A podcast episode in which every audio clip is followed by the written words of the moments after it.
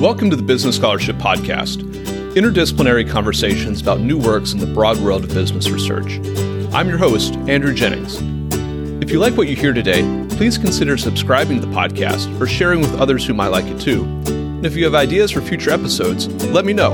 My email address is andrew at andrewkjennings.com, and I look forward to hearing from you.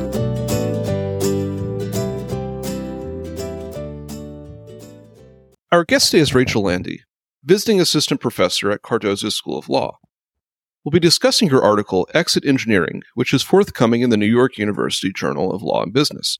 I'll add a link to the article in the show notes for the episode. Rachel, welcome to the Business Scholarship Podcast. Thank you so much for having me. Rachel, I'm excited to talk in a moment about your article, Exit Engineering, but I wanted to first talk a little bit about you. My understanding is that you're going to be going on the law teaching market this fall. So I wanted to start this conversation with just an invitation to perhaps introduce yourself to any listeners who are at law schools out there that might be hiring this season. Could you tell us about your research and your teaching areas and perhaps what you bring to the table as a candidate on the law teaching market? Thank you. As you mentioned, I am a visiting assistant professor at Cardozo, and I also run the School Center for Business Law there, the Heyman Center. And I joined academia after about a decade in the private sector. I was in private practice for about seven years as a technology transactions attorney in New York City. And then I spent a little over two years on the public policy team at YouTube. And my research sits at the intersection of business law and technology and focuses in on issues affecting entrepreneurship as well as technology companies generally as they seek to innovate. And it's mostly from a private law and contractual standpoint, but I also dabble in some public law frameworks. I taught professional responsibility this past year, as well as a tech transaction seminar that I developed. And this coming fall, I'm teaching contracts and I'm really excited about that. While, as you mentioned, also going on the market for entry level tenure track positions. And my teaching interests broadly reflect my experience in both business and tech and IP. All right, an exciting and probably busy few months ahead of you. And for any listeners out there, keep an eye out for Rachel's entry into the FAR packet in the next few weeks. With that, I'd like to turn to this, this article, Exit Engineering. I wondered if you could introduce the core theory of the paper, which is that lawyers add value as transactions engineers, particularly with advantage toward the exit stage of perhaps the startup lifecycle. Could you maybe introduce that theory at a high level for us? Going back about four decades, Professor Ron Gilson wrote an article speculating about how business lawyers create value for clients given that a lot of what transactional lawyers are asked to do is not what one might consider like per se legal work, such as helping to resolve business issues in a negotiation or structure payment terms. And he develops this theory of the lawyer as a transaction cost engineer. And this is someone who helps parties break through negotiation stalemates in a way that optimizes the transaction costs of a deal and creates a more valuable transaction for both parties involved. And in his article back in the 80s, he uses the example of an earnout in an asset acquisition to prove his point. When parties disagree on the value of an asset and are at risk of walking away from a deal, the lawyer can parachute in, propose that the purchase price be paid out over time in connection with hitting certain milestones. So the buyer is protected from overpayment and the seller is protected from undervaluing. And as a result, both parties walk away happier with more certainty the deal will close, fewer transaction costs incurred, and thus the lawyer has created meaningful value. And other scholars have built on this theory since then of how lawyers create value by optimizing transaction costs, including by examining how lawyers like facilitate regulatory arbitrage in deal making or structure enterprise joint venture agreements or even provide battle tested forms for uses in financings. And all this scholarship here I found really interesting because each of these examples is about how lawyers are not just giving good legal advice or reallocating the pie, so to speak, between parties to get their clients good deals, but it's actually about minimizing the overall transaction costs associated with deals. Or in other words, maximizing the value of those transactions for everyone involved. But I felt there were some underexplored aspects of business lawyering in the literature, what I broadly refer to as the value creation corpus. namely with respect to startup lawyers and the role that day to day lawyering and decisions play in optimizing the value of a company and the efficiency of a future strategic transaction, such as an M&A merger and acquisition event or an IPO exit which is indeed what I focus on, how lawyers use day to day ordinary course counseling throughout the life cycle of a company to maintain and actually increase the value of the future exit transaction. And as I'll mention, I also posit that kind of lawyering really contributes more broadly to the greater technology ecosystem. You're extending existing theory and existing literature on the value creation that lawyering can provide by focusing on the role of the startup lawyer. Could you talk to the listeners about the role of the startup lawyer and maybe how it's different from, say, the public company M&A lawyer that perhaps Gilson had in mind in, in his article? What's the role of the startup lawyer and what might my lawyer be doing for me if I'm a startup founder from the very early stages with an eye toward engineering the best possible exit with the lowest transaction costs, perhaps years in the future. The startup lawyer is often thought of, or certainly I would think of it as an outside general counsel for many startups who don't have in-house lawyers. And then someone who's really managing the day to day legal matters for a client. I focus in particularly on the commercial startup lawyer who is tasked with helping clients figure out how best to develop and commercialize their products and services and this is distinctive from the public company M&A lawyer who's focusing typically on one strategic transaction. And they may do a lot of those strategic transactions for a particular client, get to know their client that way, but they're less involved with just the day to day business operations and what is involved with really building the business from the ground up for the startup lawyers, they may be doing things like making sure the company owns its intellectual property rights and has sufficient documentation from employees and contractors to prove as much. They might be making sure that the client isn't integrating open source software into their products in a way that will ultimately affect the value of the business and the ability to go through an exit to sell the business or IPO as well as helping to manage with all the commercial contracts that come into play with a startup, supplier agreements, service agreements, vendor agreements, as well as, of course, customer agreements. The lawyer is really there to make sure that those contracts don't include inadvertent landmines that are going to affect the future viability of the business. Startups have very little leverage in negotiations, typically with larger established counterparties. And the lawyer is going to help look out for where that leverage should be deployed in a way that's going to maximize the long-term value of the company. So that might be looking for hidden change of control provisions I'll chat about, I think a little bit later, buried in boilerplate assignment provisions or business restrictions that affect the company's organic growth potential, like a non-compete or most favored nation pricing provision. And the lawyer in particular, I think is really well suited to recognize and address these problematic provisions or the, how the decisions will affect the company's future trajectory because the lawyer has the benefit of being a repeat player in counseling as well as in the subsequent exit transactions. The lawyer is going to know what that headache is going to look like when it comes into being down the line the lawyer is also has the benefit of being disinterested in the company's short-term profits, which are often big motivating factors for startups in their decision making. So they're able to kind of act as what some scholars would call a credible commitment device, helping the startup adhere to kind of their long-term goals of a successful exit for both the founders and investors. Those are some examples of what the startup lawyer is doing as an outside general counsel. I'd like to talk about the mechanism of your theory, your contribution to Gilson's theory or extension of Gilson's theory. You argue in the paper that the startup lawyer is providing value to clients, exit engineering value to clients well before that exit transaction actually occurs. Can you tell me about that process, that cycle, and how your article here is contributing to the broader literature and theory that Gilson got us started on back in the 1980s. When we think about the startup lifecycle, there are some really key inflection points. The founding, for one, then hopefully subsequent venture financings, and then the exit, usually either an M&A deal or an IPO. And in the M&A and IPO process, there's going to be pretty significant diligence done on everything the company has done to date to identify any issues that might affect the company's valuation, its revenue potential and business operations. Either the acquirer or the underwriter is going to take a really close look under the hood to find all those issues. And those issues are going to have to be dealt with in some fashion before the exit is completed and often at a meaningful cost to both parties.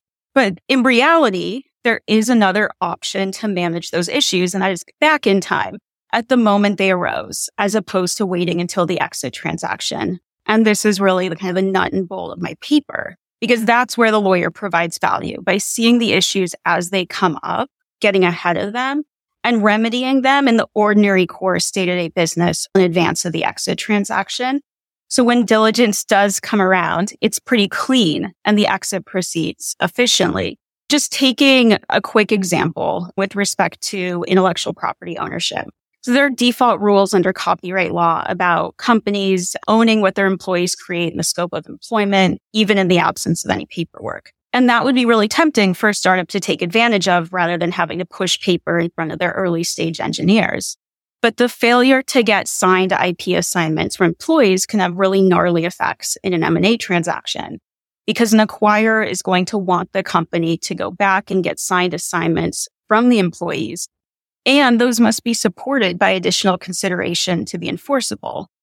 So that's money out of pocket that probably did not have to be spent, but also the exercise of simply having to find former employees can delay closing. And then the acquirer is going to have to review the assignments for sufficiency and so forth. The parties may also find themselves negotiating bespoke indemnification provisions and reps and warranties in the acquisition agreement. It's not out of the realm of possibility that an acquirer might walk away from a deal altogether, depending on the importance of the affected IP. And then conversely, in an IPO, the parties might find themselves negotiating tailored risk factors and engaging in additional back and forth with the SEC for review. So there's this whole litany of additional costs that come up that are going to make the exit transaction less valuable or less certain just because the company didn't get the assignment signed as an ordinary course matter. And this is not purely hypothetical. We see these closing provisions in publicly filed M&A deals all of the time or conversely relevant risk factors drafted in registration statements for IPOs. When I present the paper, I show the language from the Facebook acquisition of WhatsApp. Facebook bought WhatsApp for billions of dollars, but they didn't close until WhatsApp went out and got a bunch of confirmatory assignments signed. Enter the exit engineer, the startup lawyer, who solves for all these future costs by simply arming clients with very standard off the shelf form IP assignments at the time of founding and advising the client of the consequences of not having them signed. And in doing so, avoids all of those extra costs that are not really going to arise until years in the future. So the value is created when the issue arises, even if it's not realized until the future exit. Looking at business lawyers through this lens of how their ordinary course day to day work affects the future value of a company going back to your question about how this fits into Gilson's theory, I seek to really expand Gilson's original theory and show that lawyers don't just create more valuable deals when they swoop in for a discrete transaction, but that they're able to over time create more valuable companies and more valuable and more certain exit transactions. And I think this perspective allows us to look more broadly at the effect of startup lawyering on the wider ecosystem. Because when the lawyer's actions years or months prior to an exit end up saving both parties to an exit transaction money and resources, that leaves more of the proceeds to be redistributed back to the investors, the venture capital funds who are returning those profits to their partners, who we hope are making subsequent investments in really cool, new, innovative technologies. So the lawyer's role in helping to facilitate efficient exits is about much more than just getting a deal done. It's also about ensuring maximum funds available for reinvestment into entrepreneurship. And I'll add, I get this question often when I present the paper about startup failures. For venture capital backed companies who ultimately fail, and unfortunately there are many of those, I think the theory still holds. When tech startups fail, their assets are often sold off. and the cleanliness of their business operations is still relevant to those sales and the returns to investors as well as any founders.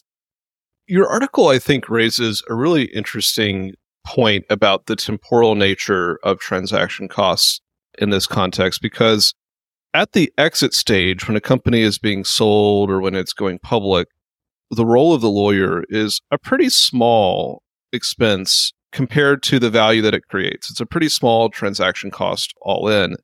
But at the startup stage, when resources are scarce for the startup and there are a lot of resource demands, the cost of legal services is a pretty high expense, just considering the marginal cost of spending a dollar on being prepared for a future exit versus spending that marginal dollar on getting prepared to grow quickly, grow the business into something that will actually be able to exit in the future.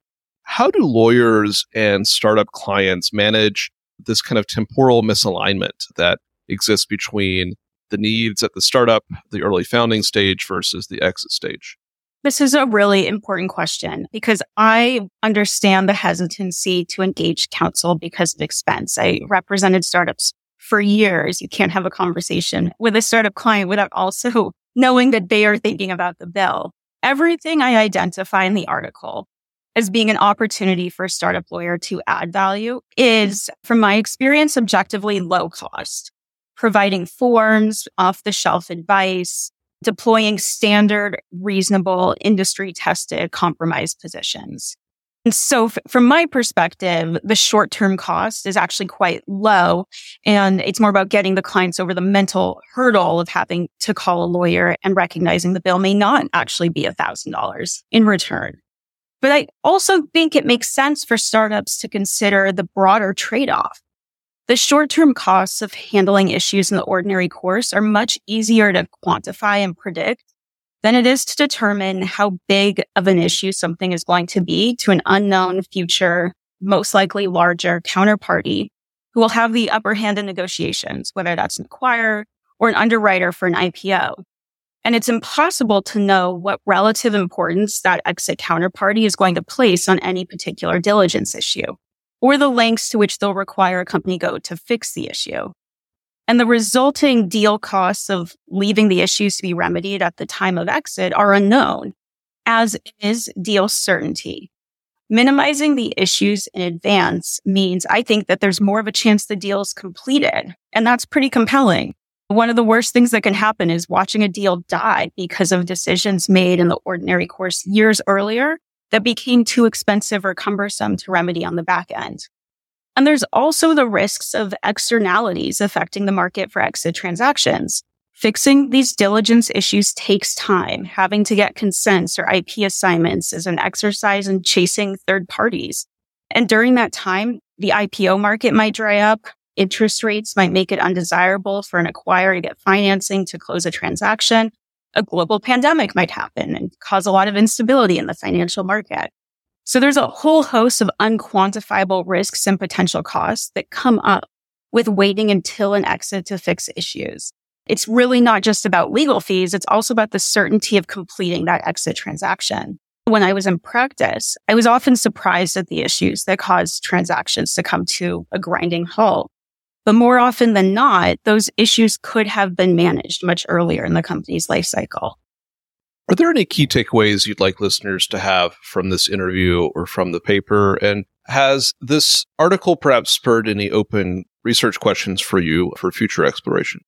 When we think of business lawyering, I think but we should think as much about the everyday lawyering as much as we do about the headline grabbing strategic transaction counseling.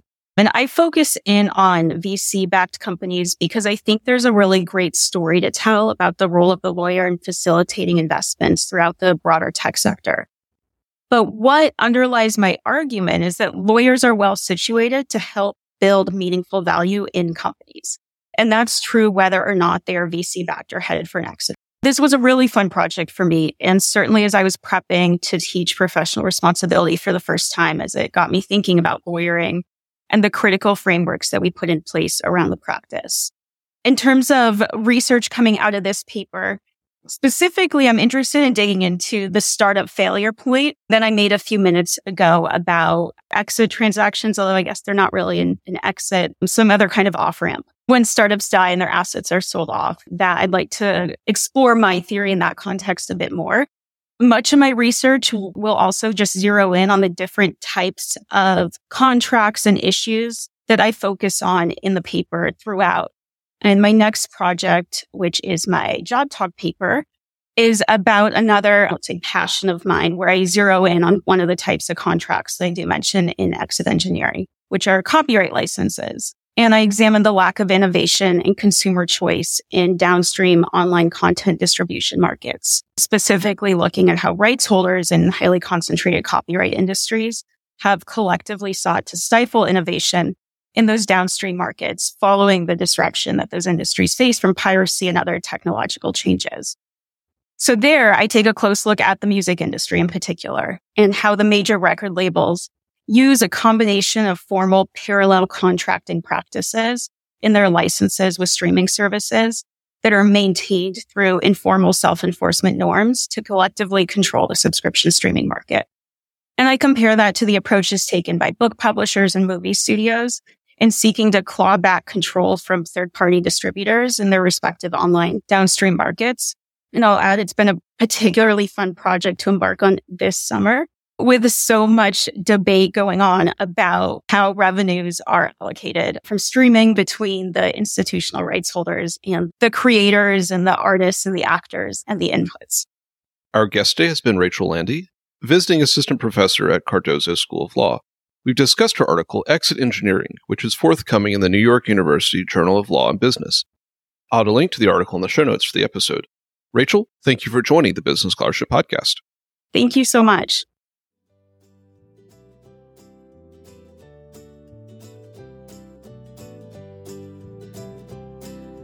Thank you for listening to another episode of the Business Scholarship Podcast. If you like what you heard, please consider subscribing to the podcast or leaving a rating on your favorite podcast app, or let other people know about it too. If you have suggestions for future episodes, please let me know. My email address is andrew at andrewkjennings.com, and I look forward to hearing from you. Until the next time, I'm your host, Andrew Jennings.